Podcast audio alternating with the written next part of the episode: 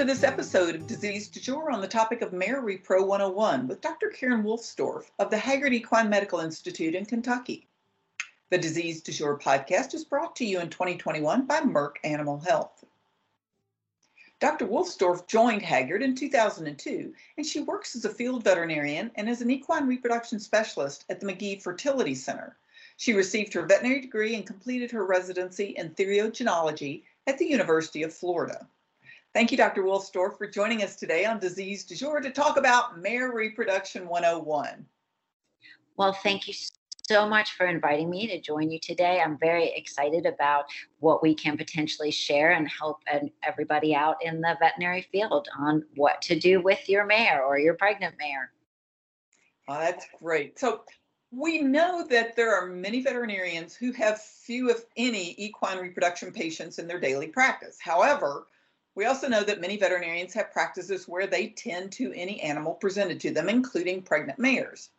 So sometimes even veterinarians are called in to assist in equine pregnancy and foaling situations at rescues where mares may even face other health issues in addition to being pregnant. So let's start by helping these veterinarians out and, and letting them access some of your years of experience. What is a checklist that veterinarians should look at for a pregnant mare if they're called out? Well, I think it's very interesting um, that we should basically start off with just general body condition and health and and well-being because a pregnant mare is no different to a regular mare except that she's trying to feed a baby growing inside. And so it's very important to make sure that they are in good body condition. You want to be able to feel ribs but not see ribs you want to make sure they are in a good plane of nutrition. Everybody, I think, thinks that, oh, my mare, since she's carrying a foal, needs to be overly um, endowed in her body weight. And that's not actually true. Uh, some mares will have difficulty foaling if they are too fat. It narrows the birth canal as well as their perineal region. And so, what I like to go on is I like them to be healthy but not overly fat. I'd also rather to see them on an upward plane of nutrition than on a needing to be on a downward plane of nutrition and you know put on their put on their christmas diet so to speak um, so it's very important the health and condition of the mare in order to be provide what the foal needs when it is born as well as when it is growing so, overall general health is probably the first thing I want to do. And then it depends on the stage of gestation that the mare's at as to what is going to be important at that time. So, things that we want to look at with regards to the mare is we want to see what her vaccination program or um, protocol is for that specific area as we all know as veterinarians that each area is different with what diseases we see most frequently. For example um, kentucky is an area that has botulism.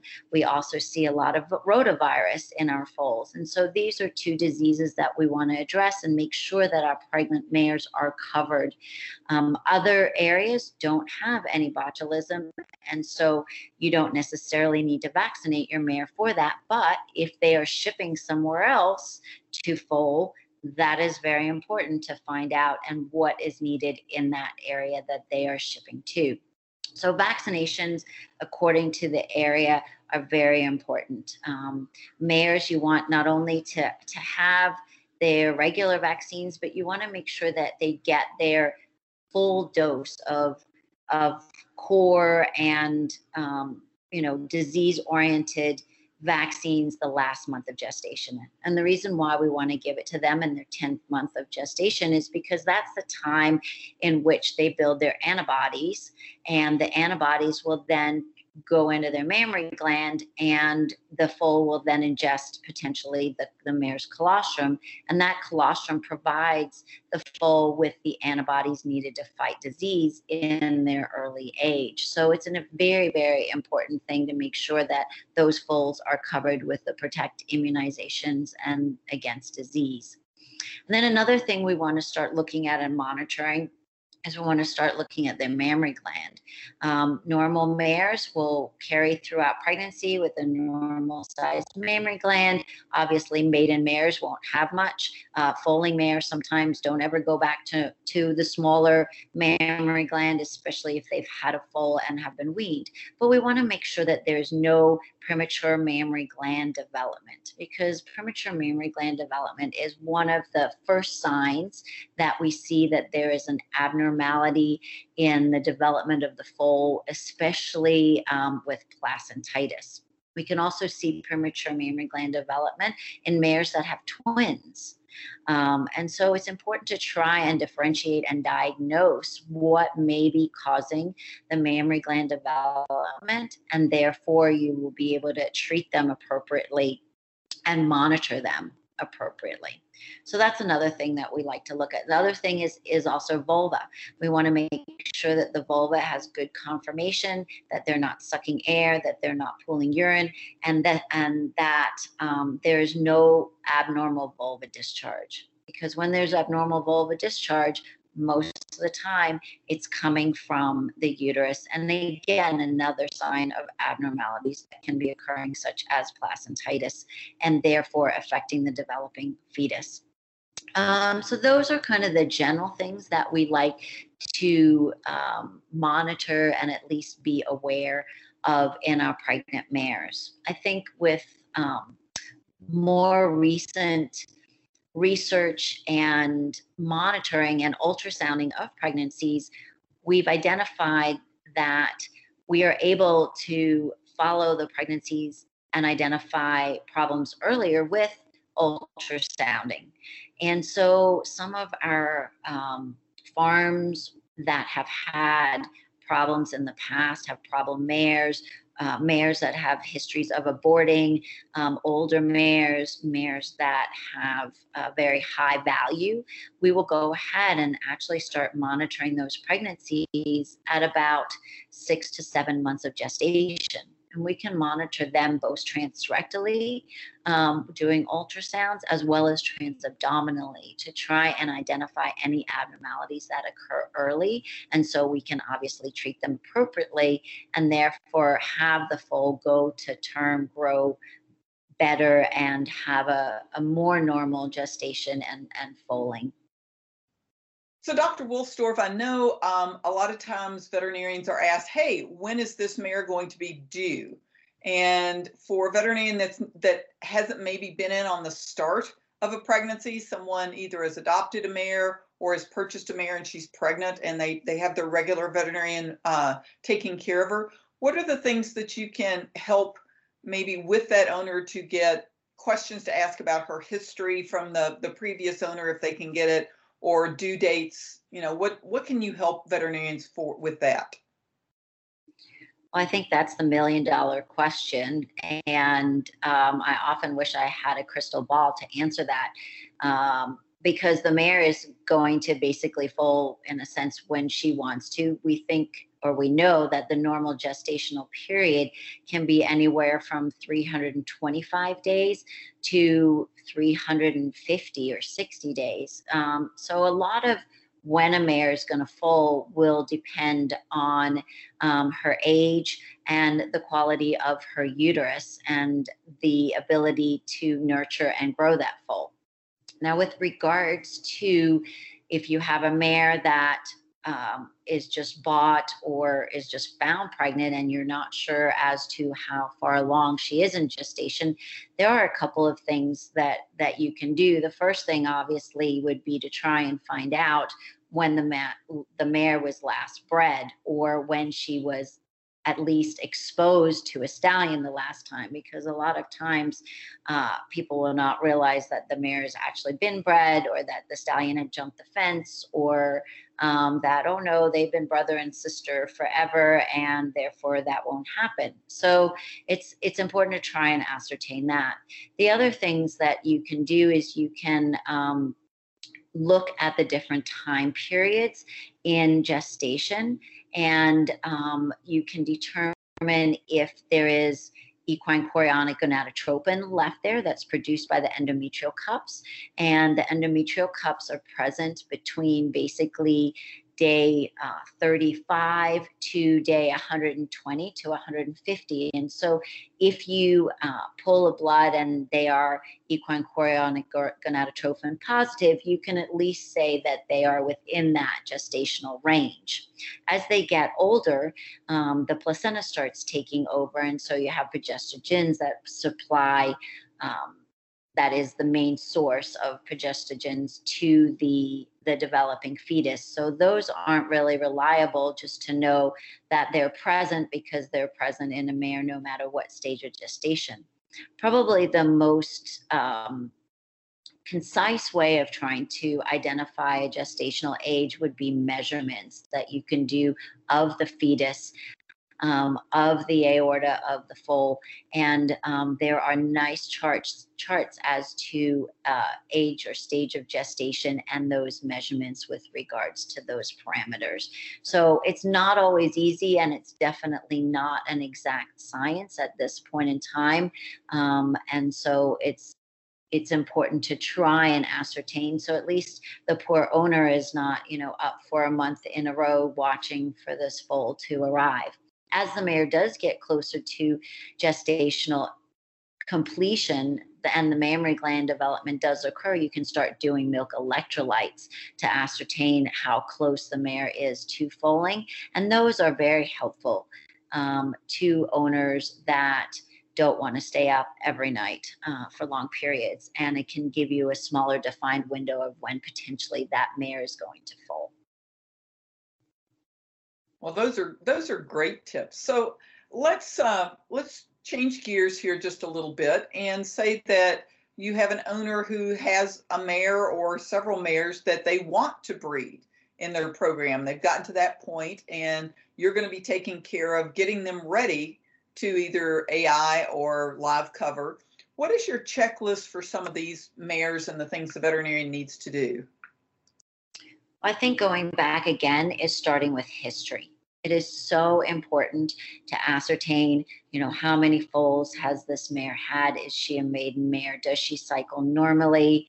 Um, has she had a history of endometritis? Has she had a history of abortion? Has she had a history of any diseases or any surgeries or c-sections or colic surgery because that's always going to give you an idea of where you're going to take your examination and what potentially you're going to do during that that examination. So again, I would like to go back and stand back and look at the mare and look at her body condition. Body condition and where her fat pads are, what her hair coat is, is going to tell you a lot because if she is an older mare with a thick hair coat that has fat pads, or a crusty neck, uh, you may be thinking that she has Cushing's disease, and that is definitely going to affect her reproductive cyclicity and fertility. The same with a middle aged mare or younger mare that has these adipose tissue sites that are enlarged, and she may have insulin resistance. So, you want to make sure that they are, again, in generally good body health with no other underlying disease processes that can, that can affect their fertility.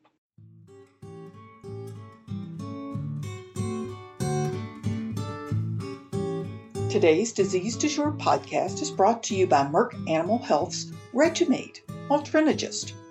When it comes to delivering safe, predictable control over a mare's reproductive cycle, nothing compares to Regu-Mate. Tried and true, Regu-Mate is proven with 30 years of results and more than 50 million doses sold. That's something no generic can claim. Regu-Mate is contraindicated for use in mares having a previous or current history of uterine inflammation. Review proper use and safe handling of Regu-Mate. Avoid skin contact. Pregnant women or women who suspect they are pregnant should not handle this product. For complete safety information, read the label.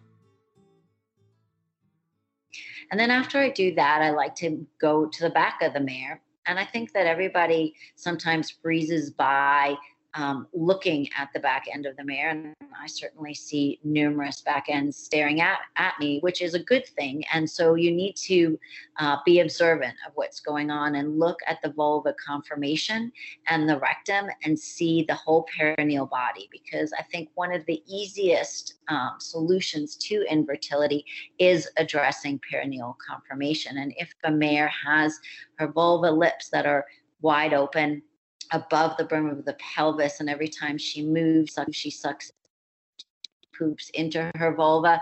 Obviously, those are going to have significant effects on the mare's fertility because we don't want air, we don't want uh, feces, all that will lead to contamination.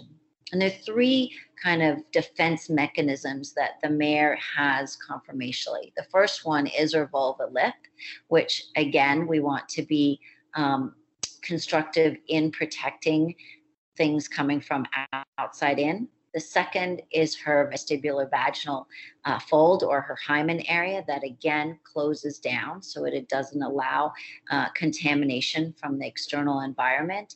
And then the third one is the cervix. And the cervix, again, is the window or the opening into the uterus. And so, when any of these three seals are compromised, it's going to allow contamination of the uterus. And contamination leads to inflammation, or inflammation, even by itself, is not a conducive environment for an embryo to grow and develop into. So, that's kind of where I start off and make sure that all of those three seals are in fact intact and functional. And then um, we can also look additionally, obviously, at the reproductive tract. And while I look at the perineal body first, I don't necessarily put a speculum in the mare to examine the vestibular vaginal fold or the cervix at the first time or at the first point in my exam because I don't want to introduce air and then not be able to say when I do do my ultrasound that that mare is does not have air in her uterus because if I do spec her, she's going to have air in her uterus from me, and then I don't know if she has it naturally.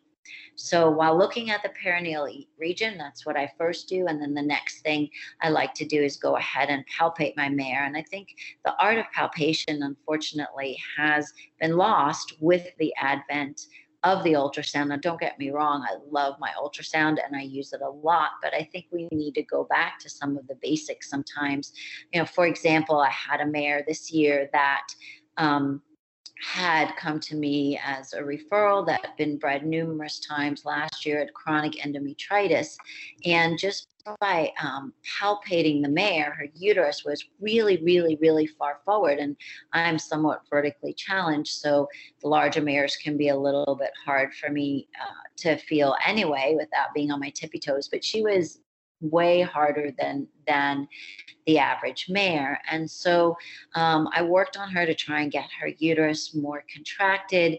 And what ended up happening is that we identified adhesions. We identified that that mare actually had adhesions from a previous foaling that caused the uterus to be adhered to the body wall. And if we hadn't uh, palpated that mare, and gone through all those motions, we actually wouldn't have identified them just by ultrasounding. So we want to make sure that both ovaries are normal, that they have ovulation fossas present on palpation, that they feel normal. Sometimes mares that have Cushing's disease will have very firm ovaries with their follicles deeply embedded within the ovarian tissue. Uh, we want to make sure that the uterus is freely movable. We want to identify if they're um, if they're way forward baggy and saggy or whether they're nicely toned and then we come back and feel the cervix. And then we go ahead and we can ultrasound and ultrasound the mare looking for you know again everything that we felt but we can identify if there's fluid in the uterus. We can identify what type of fluid in, is in the uterus whether it's flocculent and lots of things floating freely or whether it's clear. And that's going to be important as to what our next step is, too. And then we can also look for edema. And is our edema um, corresponding to what is on her ovaries. And if it is not, then we also have to stop and think, well, this is not right. Something must be going on. We need to investigate um, further. And so I think it's very important to put all of your tools and all of your knowledge together, and it needs to make sense. If it doesn't make sense, we need to stop and go, okay, what is causing this? Why does it make sense? And what can we do about it? And so, again, depending on what I find on all of my previous um, examinations that we've just completed, will depend on whether or not or how I'm going to perform my next uh, procedures. And I think it's very important, especially in mares that have uh, poor histories or histories of abortion or um, endometritis or chronic endometritis or baggy, saggy uterus, that uh, we go ahead and make sure that they don't have any underlying inflammation or infection. And there are numerous ways that we can do that. Um, we can do a culture in cytology. Now, there are different ways to do cultures and cytologies. There's just using a, a straight swab um, that you can get a culture and a cytology from, or there are culture swabs that you get um, your culture with, and then there brushes that you can get your cytology with. And then there's also another procedure that has become, I think, a little bit more popular recently is a low volume lavage with a culture and cytology. And that's when you basically will run a liter of fluid or people, it depends on how baggy and saggy that uterus is. If you're going to use 250 mLs of fluid or if you're going to use a liter, my mares tend to have bigger uterus and therefore I want to get a most representative sample. And so I will use a liter. And so I put a liter into the uterus and draw the liter back, let it flow back out, and then take it to my lab and um, they will spin it down and do a culture cytology from that.